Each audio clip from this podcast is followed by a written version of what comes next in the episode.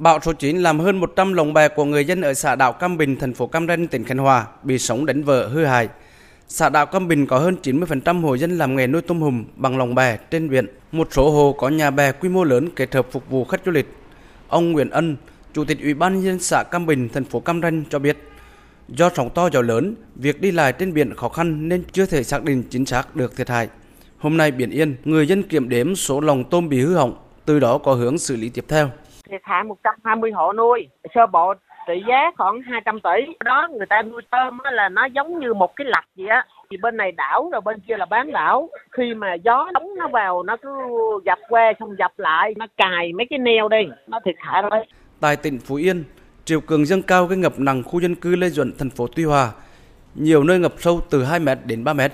Do triều cường dâng cao tràn vào nhà dân quá nhanh, nên nhiều gia đình chỉ kịp di chuyển người đến nơi cao, còn lại đồ dùng trong nhà bị ngâm nước, ướt hư hại. Bà Lê Thị Hoa, người dân ở phường 6 thành phố Tuy Hòa, tỉnh Phú Yên cho biết đây là đợt triều cường lớn nhất trong nhiều năm trở lại đây. Cái lượng nước ở dưới kia chưa đầy nửa tiếng hồ, là triều lại lên là cái nước nó nhảy vô luôn, bờ tay không kịp. Không có một người nào mà để dư dần cho nó kịp hết đấy. Càng ngày là càng lớn rồi bắt đầu là tủ lạnh cấp đông hai cái, rồi tủ lạnh lớn, rồi mấy giặt, rồi dàn mấy hát, tivi rồi. Thứ gì trong gia đình là đều ướt hết á. Suốt đêm qua, Bộ Chỉ huy quân sự và Bộ đội biên phòng tỉnh Phú Yên huy động gần 200 cán bộ chiến sĩ cơ động đến khu vực tổ chức sơ tán hơn 150 người dân cùng hàng trăm phương tiện vật dụng trang thiết bị sinh hoạt của người dân lên vị trí cao chống ngập nước, đồng thời tiến hành làm bờ bao cát đắp một đoàn đê hơn 50 mét để ngăn triều cường.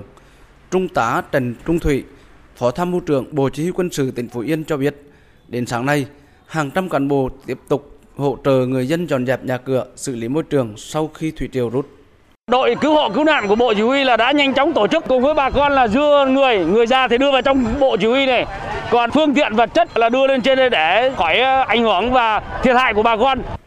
Ảnh hưởng của bão số 9 tối qua tại huyện đảo Lý Sơn, tỉnh Quảng Ngãi có mưa to gió lớn làm khoảng 60 ha trên tổng số 320 ha hành tỏi vụ đông xuân của bà con nông dân huyện Lý Sơn bị dập lá hư hại.